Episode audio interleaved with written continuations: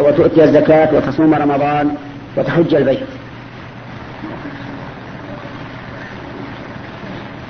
وهذا يدل على أهميتها وأنها أهم أعمال البدن بعد الإخلاص والشهادة بالرسالة. ويدل لأهميتها أن الله سبحانه وتعالى فرضها على رسوله محمد صلى الله عليه وسلم من الله إلى الرسول بدون واسطة. فرضها عليه بدون واسطة.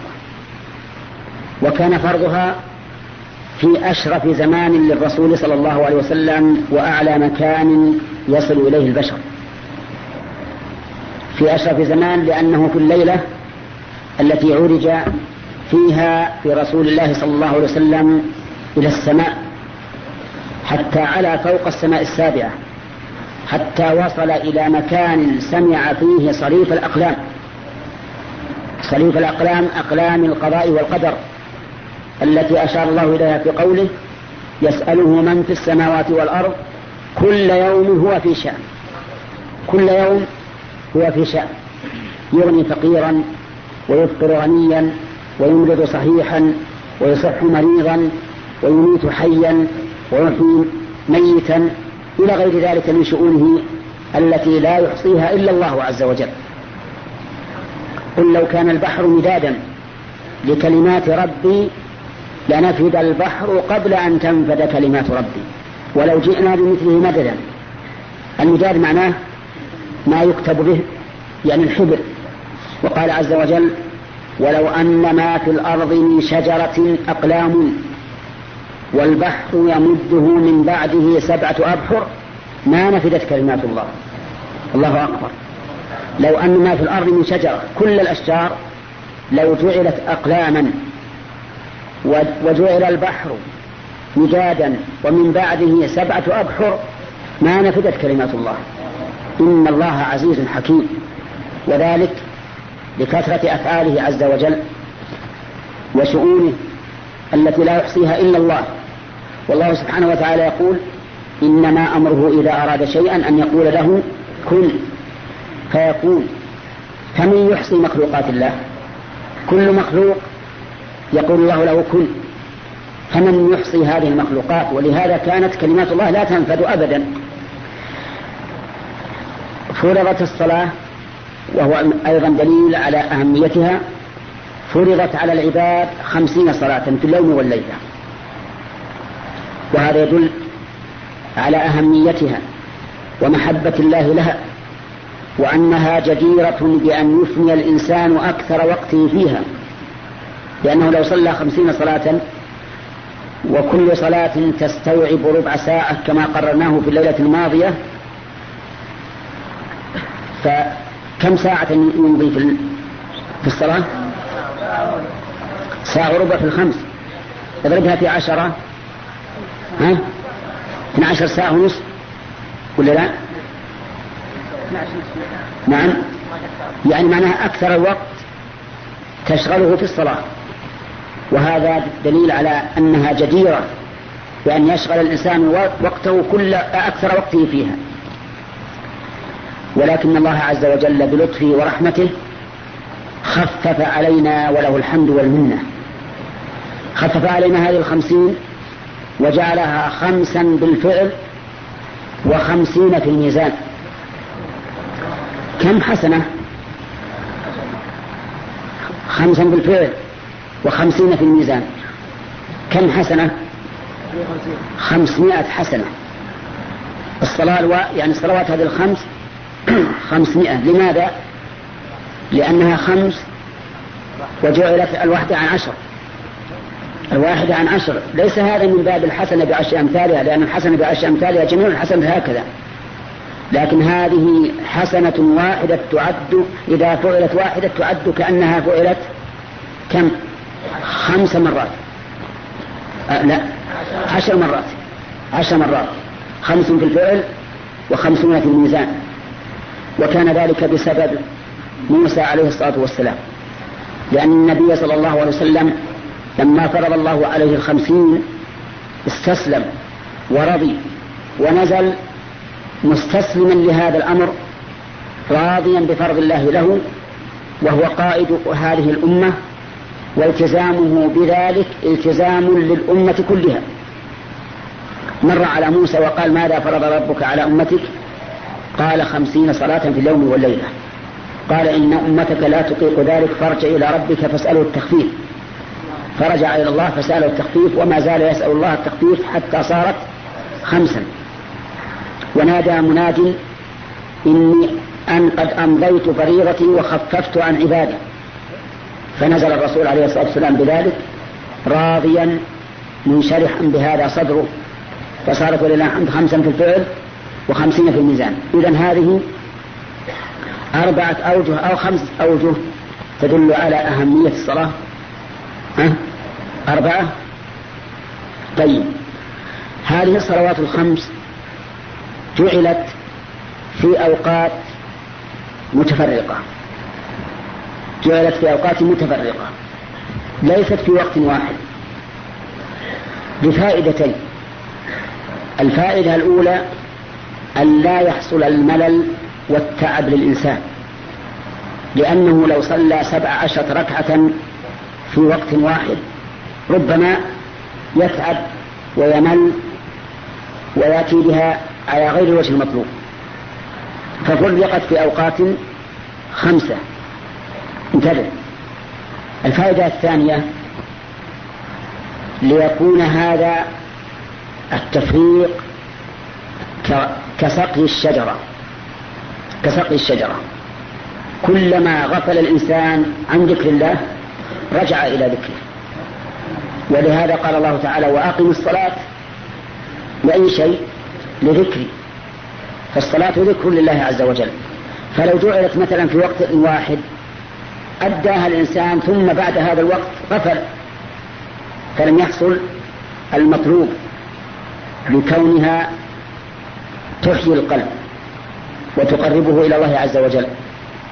هاتان فائدتان في كونها إيش؟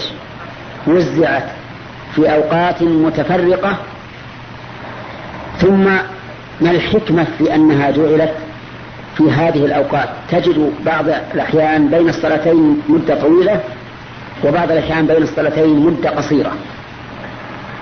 من الفجر إلى الظهر طويلة. من العشاء إلى الفجر طويلة.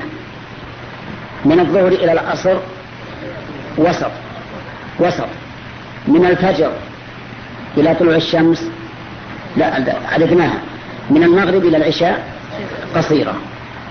الحكمة في ذلك والله أعلم لحكمته أنها ربطت بتغير الأفق تغيرا ظاهرا بينا. فمثلا بينما الناس في ظلام دامس إذا بالأفق استنار. هذا تغير ولا غير تغير؟ ها؟ تغير. من يستطيع أن يأتي بهذا النور بعد أن كان الأفق مظلما ظلاما دامسا؟ أحد يستطيع؟ إلا الله عز وجل. إذا فهذه آية من آيات الله. من أجل ذلك شرعت صلاة الفجر. شرعت صلاة الفجر. ثم قطعت الصلاة عند طلوع الفجر عند طلوع الشمس ليكون هذا وقت فراغ للناس وطلب للمعاش. صلاة الظهر تعلمون أنها تكون إذا زالت الشمس. وانتقال الشمس من الأفق الشرقي إلى الأفق الغربي من آيات الله عز وجل. تغير بينما الظل ينقص إذا به يزيد بعد الزوال. فمن الذي يستطيع أن يغير هذا التغيير الله عز وجل. لا أحد يستطيع إلا الله سبحانه وتعالى. إذا نقول هذا من آيات الله فصار سببا للصلاة. أما أما العصر فلا أعلم لذلك حكمة والعلم عند الله عز وجل. المغرب نقول فيها كما قلنا في صلاة الفجر. وكذلك العشاء لما غاب الشفق الأحمر صار في تغير في الجو لأن الشفق الأحمر دليل على قرب شعاع الشمس فإذا اختفى دل على بعده. على كل حال هذه الأوقات التي وقت الله الصلاة فيها خمسة أربعة منها متوالية وواحد منفرد. لا يتصل به شيء قبله ولا شيء بعده. ما الدليل؟ الدليل من كتاب الله ومن سنة الرسول صلى الله عليه وسلم. ففي كتاب الله يقول الله تعالى أقم الصلاة لدلوك الشمس إلى غسق الليل. دلوك الشمس أي زوالها. واللام للتوقيت يعني وقت الدلوك. كقوله تعالى فطلقوهن لعدتهن أي وقت عدتهن أي الوقت التي تستقبل فيه المرأة عدتها. لدلوك الشمس إلى غسق الليل. متى غسق الليل؟ غاية ظلمته. وأشد ما يكون الليل ظلمة عند منتصف الليل. لأن أبعد ما تكون الشمس عن المنطقة التي أنت فيها هو وقت انتصاف الليل فهو أشد الليل ظلمة. وهذا غسق الليل. من, من زوال الشمس إلى غسق الليل جعله الله وقتا واحدا. أقم الصلاة لدلوك الشمس إلى غسق الليل لأنها أوقات متوالية. ثم قال وقرآن الفجر. قرآن الفجر ما المراد به؟ المراد به صلاة الفجر. وأطلق الله عليها اسم القرآن لأن القراءة تطول فيها فسماها الله تعالى قرآنا. المهم أنه فصل الفجر عما قبله. ولهذا جاءت السنة كما في حديث عبد الله بن عمرو بن العاص وغيره مبينة ذلك تماما. فقال الرسول صلى الله عليه وسلم وقت الظهر إذا زالت الشمس وكان ظل الرجل كطوله ما لم يحضر وقت العصر ووقت العصر ما لم تصفر الشمس. ووقت صلاة المغرب ووقت صلاة المغرب إلى مغيب الشفق. ووقت صلاة العشاء إلى نصف الليل. ووقت صلاة الفجر ما لم تطلع الشمس. انتبه. أفهمتم الحديث الآن؟ وقت الظهر متى؟ إذا زالت الشمس. وكان ظل الرجل كطوله ما لم يحضر وقت العصر. يعني إلى أن يحضر وقت العصر. وقت العصر ما لم تصفر الشمس. وقت المغرب ما لم يغب الشفق. وقت العشاء إلى نصف الليل. أفلا تحسون أن هناك فاصلا بين العصر والمغرب؟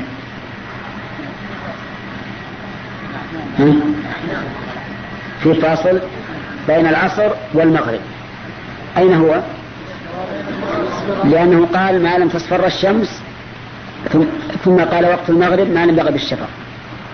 بين اصفرار الشمس وغروب الشمس وقت فاصل ولكن هذا الوقت الفاصل من وقت العصر.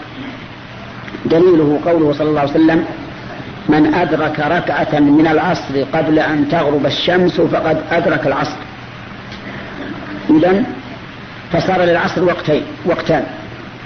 وقت اختياري إلى اصفرار الشمس ووقت ضروري إلى غروب الشمس.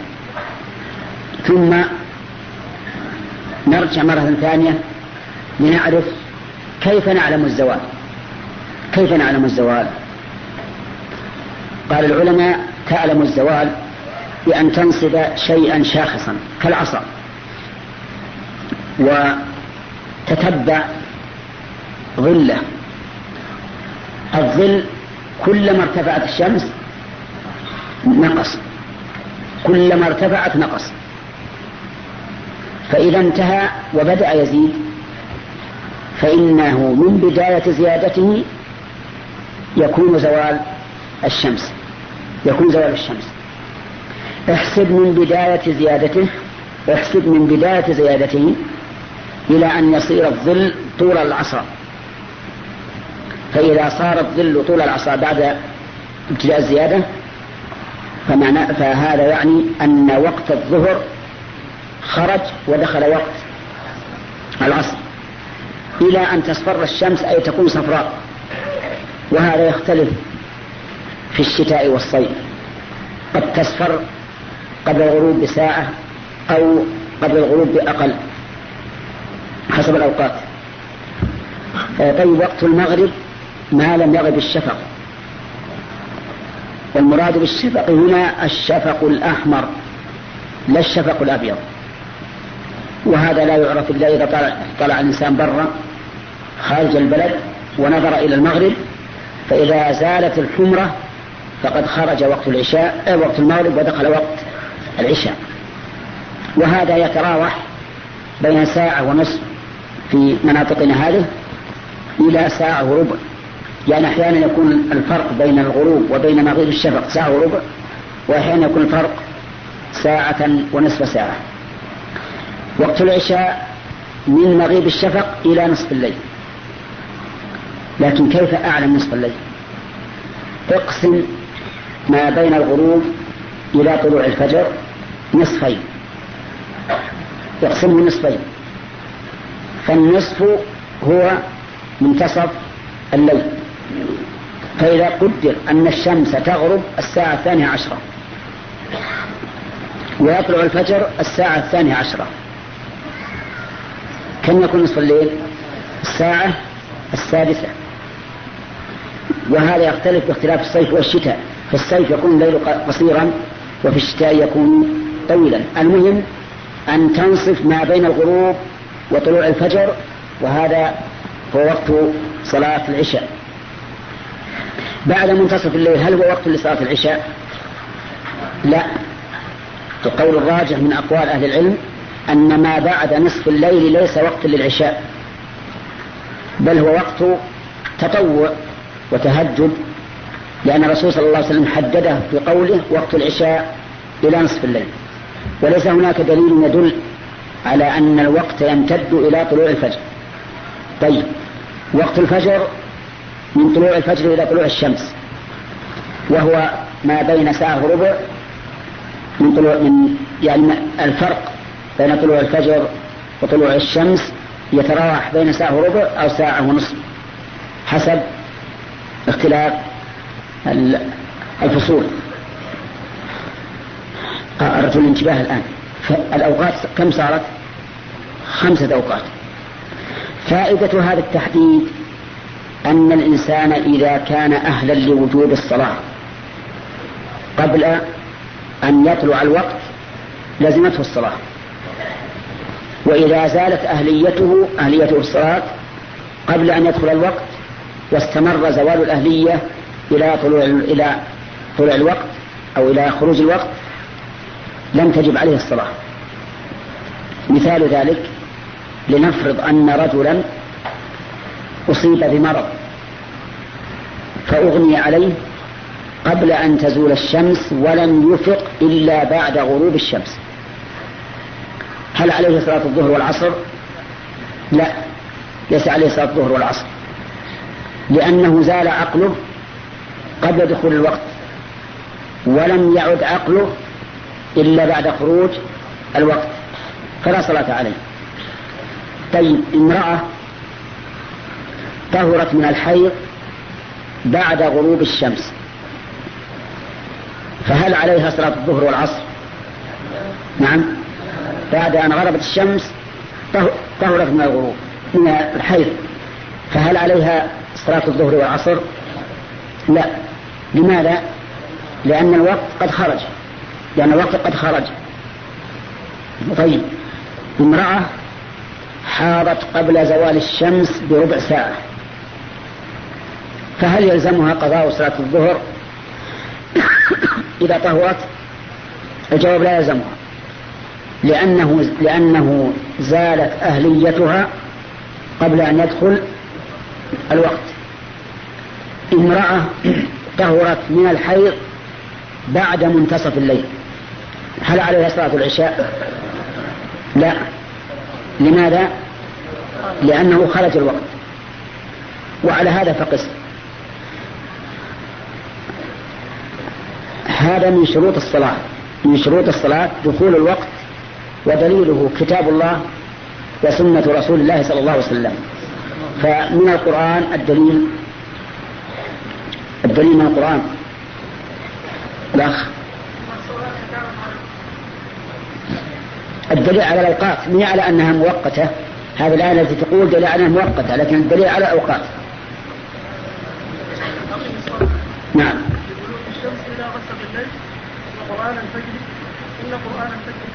أحسنت. طيب. ومن السنة دليل السنة تفضل.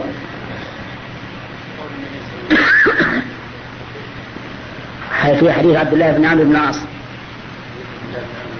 وقت الظهر؟ إذا زالت الشمس. وكان ظل الرجل كطوله ما لم يحضر وقت العصر. ما لم نعم. وقت المغرب ما لم يغيب الأحمر وقت العشاء نعم. وقت الفجر ما لم تطلع أحسنت. طيب. هل الأفضل تقديم الصلاة أو تأخيرها. الأفضل في جميع الصلوات الخمس التقديم إلا العشاء. فالأفضل فيها التأخير. ما لم يشق وبناء على ذلك فإذا كان جماعة في رحلة أو في سفر وقالوا أيما أحسن أن نؤخر الصلاة صلاة العشاء أو أن نعجل قلنا الأفضل التأخير. وكذلك النساء في البيوت. الأفضل لهن أن يؤخرن صلاة العشاء إلا إذا شق عليهن. طيب لو قال قائل هل الأفضل أن أصلي مع الجماعة في أول صلاة العشاء أو أن أؤخرها إلى آخر الوقت؟ قلنا تصلي مع الجماعة لأن صلاة الجماعة واجبة وتأخير صلاة العشاء إلى آخر وقتها سنة. ولا معارضة بين الواجب والسنة لأن الواجب أهم فيجب تقديمه. طيب غير صلاة العشاء الأفضل فيها التقديم. لكن لو قال قائل إن قدمت الصلاة صليت وحدي وإن أخرتها صليت مع جماعة لأن فيه جماعة يؤخرون فهل أقدم أو أؤخر؟ أؤخر لماذا؟ لأن الجماعة واجبة والتقديم سنة ولا تعارض بين الواجب والسنة. طيب بارك الله فيكم. يستثنى من ذلك أيضا صلاة الظهر إذا اشتد الحر. لقول النبي صلى الله عليه وسلم إذا اشتد الحر فأبردوا بالصلاة فإن شدة الحر من فيح جهنم. وقد اختلف العلماء هل الإبراد سنة أو رخصة؟ فمنهم من قال إنه سنة وعلى هذا فيشرع الإبراد بكل حال. ومنهم من قال إنه رخصة وعلى هذا فإذا كان الأرفق بالناس عدم عدم الإبراد فلا إبراد. عمل الناس اليوم على أنه رخصة أو سنة؟ عمل الناس اليوم على أنه رخصة أو سنة؟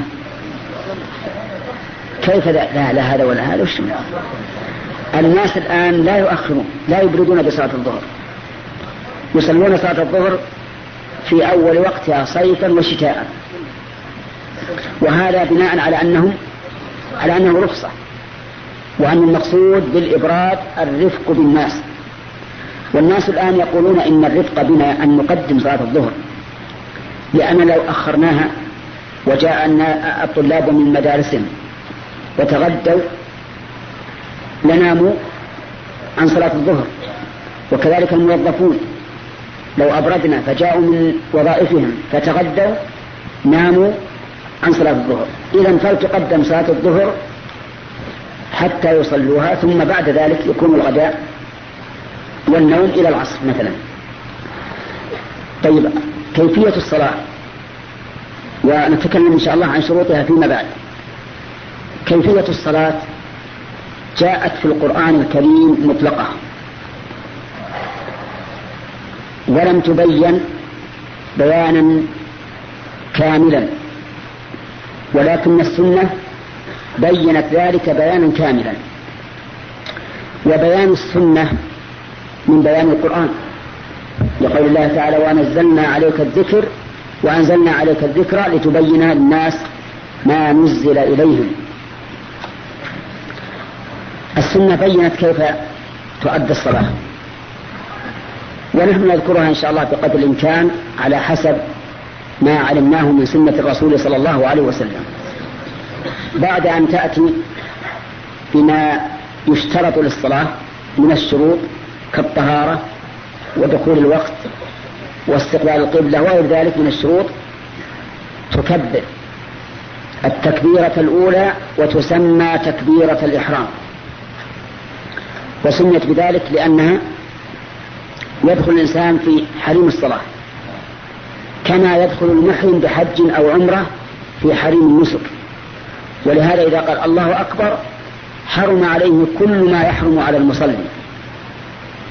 تكبيرة الحرام يقول الله أكبر. ولا بد من أن يقول الله أكبر.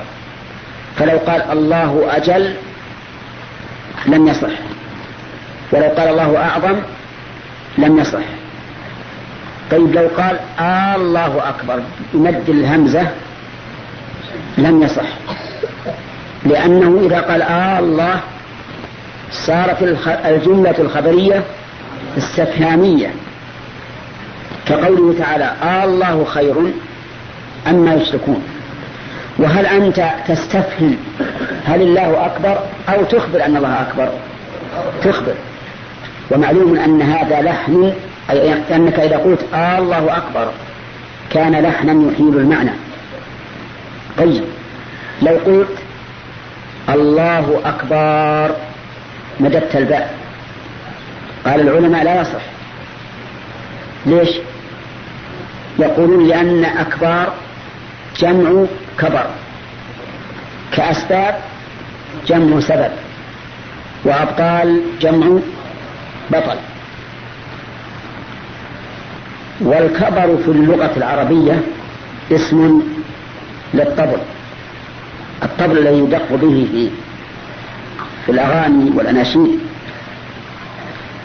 وهذا يفسد المعنى ويخل به. فلا يصح فلا يصح التكبير حينئذ. طيب لو قال الله أكبر.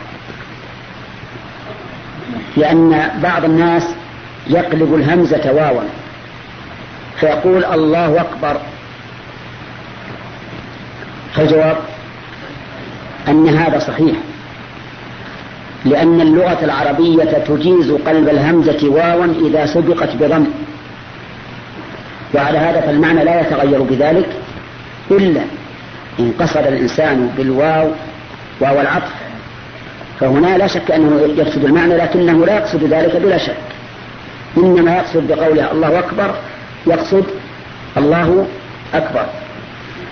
فإذا كبر استفتح.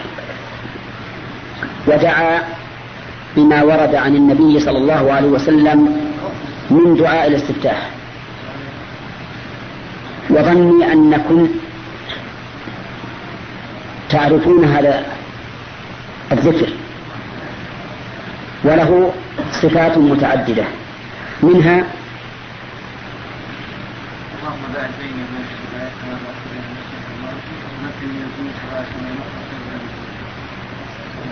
اللهم صل طيب اسرع اللهم باعد بيني وبين خطاياي كما باعدت بين المشرق والمغرب. اللهم نقني من خطاياي كما ينقى الثوب الأبيض من الدنس. اللهم اغسلني من خطاياي بالماء والثلج والبرد. شوف كيف الترتيب. باعد بيني وبين خطاياي حتى لا أفعلها. نقني التنقية قد لا يزول بها الأثر. اغسلني يزول بذلك الأثر. ولكن لعل الأخ يسأل يقول ليش قال بالماء والثلج والبرد ولم يقل بالماء الحار لأن الماء الحار يطهر أكثر من الماء البارد. فكيف قال بالماء والثلج والبرد؟ قال العلماء لأنه يسأل الله أن يطهره من الذنوب والذنوب عقوبتها النار والنار حارة. والذي والذي يناسب مقابلة النار الحارة هو الثلج والبرد. هو الثلج والبرد. ولهذا قال بالماء والثلج والبرد. طيب. فيه صفة ثانية في الاستفتاح. اللي وراء تفضل.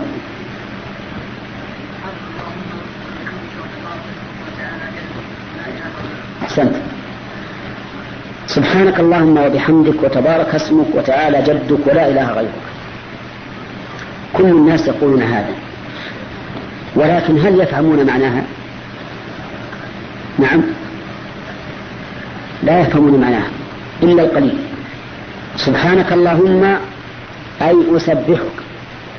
والتسبيح تنزيه الله عز وجل عن كل ما لا يليق به. والذي لا يليق بالله شيئان إما مماثلة المخلوقين وإما النقص في صفاته. فكأنك تقول أنزهك يا رب عن مماثلة المخلوقين وعن نقص صفاتك. أما قول وبحمدك فالباء هنا للمصاحبة والجمع. يعني وأضم إلى إلى تسبيحك وتنزيهك أنني أحمدك بالصفات الكاملة لأن الله تعالى محمود على صفاته الكاملة وعلى فضله وإحسانه الشامل العام. تبارك اسمك قال العلماء معناها أن البركة تنال باسمك. ولهذا إذا سمى الإنسان على الذبيحة حلت وإذا ذبحها ولم يسمي حرمت. وقول الله تعالى ولا تأكلوا مما لم يذكر اسم الله عليه. وقول النبي عليه الصلاة والسلام ما أنهر الدم وذكر اسم الله عليه فكل. شوف البركة. هذه الشاة إذا ذبحتها ولم تسمي صارت ميتة خبيثة حراما. وإذا قلت بسم الله صارت مذكاة طاهرة حلالا. هذه من البركة. من البركة أيضا ما أشار إليه النبي عليه الصلاة والسلام في قوله لو أن أحدكم إذا أتى أهله قال بسم الله اللهم جنبني الشيطان وجنب الشيطان ما رزقتنا. قال فإنه إن يقدر بينهما ولد لا يضره الشيطان أبدا. بركة ولهذا قال العلماء تبارك اسمك يعني أن البركة تنال باسمك. تعالى جدك. قال بعض العوام شلون تعالى جدك؟ الله يقول لم يلد ولم يولد. كيف يقال تعالى جدك؟ يحسب أن الجد أبا الأب أو أبا الأم. ولكن هذا فهم خاطئ. ما معنى جدك؟ تعالى جدك. أي عظمتك وجلالك وغناك. تعالى أي ترفع عن أن ينال بنقص. فجد الله يعني عظمته وغناه وجلاله فوق كل عظمة وفوق كل جلال. ولهذا كل الملوك بالنسبة لله عز وجل ليسوا ليسوا بشيء. ولهذا يقبض الله السماوات يوم القيامة يمينه ثم يقول أين أنا الملك؟ أين ملوك الدنيا؟ أنا الملك؟ أين ملوك الدنيا؟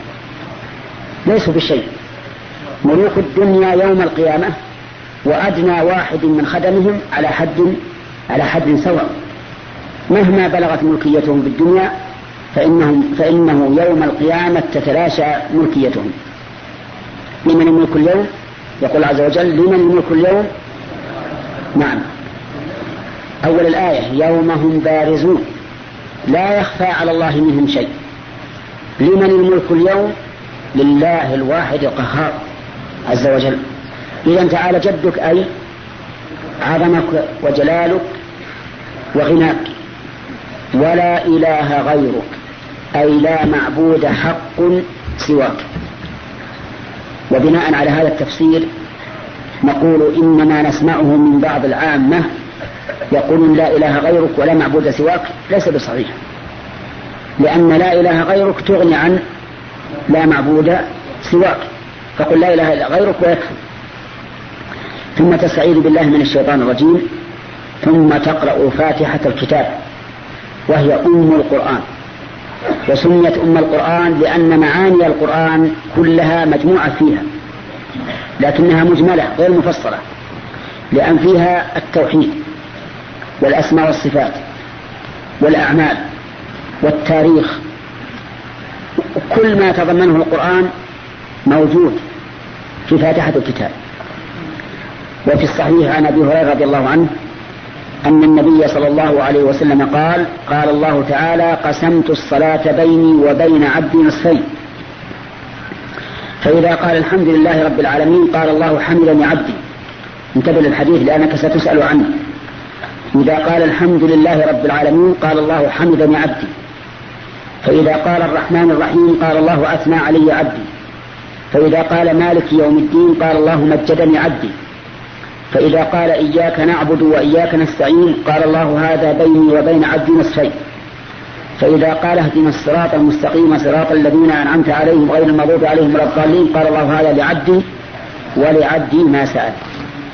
اللهم لك الحمد. إذا قال الحمد لله رب العالمين ماذا يقول الله له؟ يقول حمدني عبدي. إذا قال الرحمن الرحيم يقول أثنى علي عبدي. وش معنى أثنى؟ يعني كرر الحمد مرة ثانية لأن الحمد وصف المحمود بالكمال والإفضال. فإذا قلت الرحمن الرحيم فقد أعدت الثناء مرة فقد أعدت وصفه بالكمال مرة ثانية. ماذا يقول الله إذا قال الرحمة مالك يوم الدين؟ يقول مجدني عبدي والمجد العظمة. وإنما قال في هذه الآية مجدني عبدي لأن يوم الدين تظهر فيه عظمة الرب عز وجل. قال الله تعالى وخشعت الأصوات للرحمن فلا تسمع إلا همسا في ذلك اليوم لا يتكلم أحد. يوم يقوم الروح والملائكة صفا لا يتكلمون إلا من أذن له الرحمن ورضي له قولا إلا من له الرحمن وقال صوابا وقال عز وجل وعنت الوجوه للحي القيوم وقد خاب من حمل ظلما. ففي مالك يوم الدين تمجيد للرب عز وجل إياك نعبد وإياك نستعين. ماذا يقول الله؟ هذا بيني وبين عبد نصفين. لماذا؟ لأن العبادة لله والاستعانة للعبد. الاستعانة يتقوى بها الإنسان على العبادة فهي قوة له والعبادة لله وحده. ولهذا يمكن أن أقول لشخص أعني ولكن لا يمكن أن أعبد شخصا لأن لأن العون لي لكن العبادة لمن؟ لله. هل هل يجوز أن أقول فلان استعان بفلان؟ هو حي. ساعده وأعانه يجوز. لكن لا يمكن أن أقول فلان عبد فلانا لأن العبادة لله وحده. طيب فإذا قال اهدنا الصراط المستقيم إلى آخره ماذا يقول الله؟ يقول بيني وبين عبدي نصفين. خطأ. يقول هذا لعبدي ولعبدي ما سأل. الحمد لله نعمة عظيمة. وهنا سؤال يمكن بعض الناس يورده يقول إذا كان في هذا المسجد عشرة آلاف يصلون. كلهم يقرؤون الفاتحة. هل يكلم الله واحدا منهم أو الكل؟ نعم. نقول يكلم الكل. يكلم الكل. وهو على كل شيء قدير. والرب عز وجل ليس كأنا وأنت أو أحد من المخلوقين حتى نقول إذا شغل بواحد انشغل عن الآخر. الرب عز وجل لا ينهي شيء عن شيء. هو يكلم هذا و و و ويناجيه ويكلم الثانية كذلك. كما أنه يحاسب الخلائق كلهم كلهم يحاسبهم يوم القيامة في نصف نهار. كما قال تعالى أصحاب الجنة يومئذ خير مستقرا وأحسن مقيلا. متى تكون القائلة في نصف النهار. إذا لا لا تظن أيها المسلم أو أيها المؤمن أن صفات الله كصفات العباد أو كصفات الخلق. يجب أن تؤمن بكل ما جاء في القرآن أو السنة من صفات الله وأن لا تقيسه بصفات المخلوقين. سورة الفاتحة كم عدد آيات؟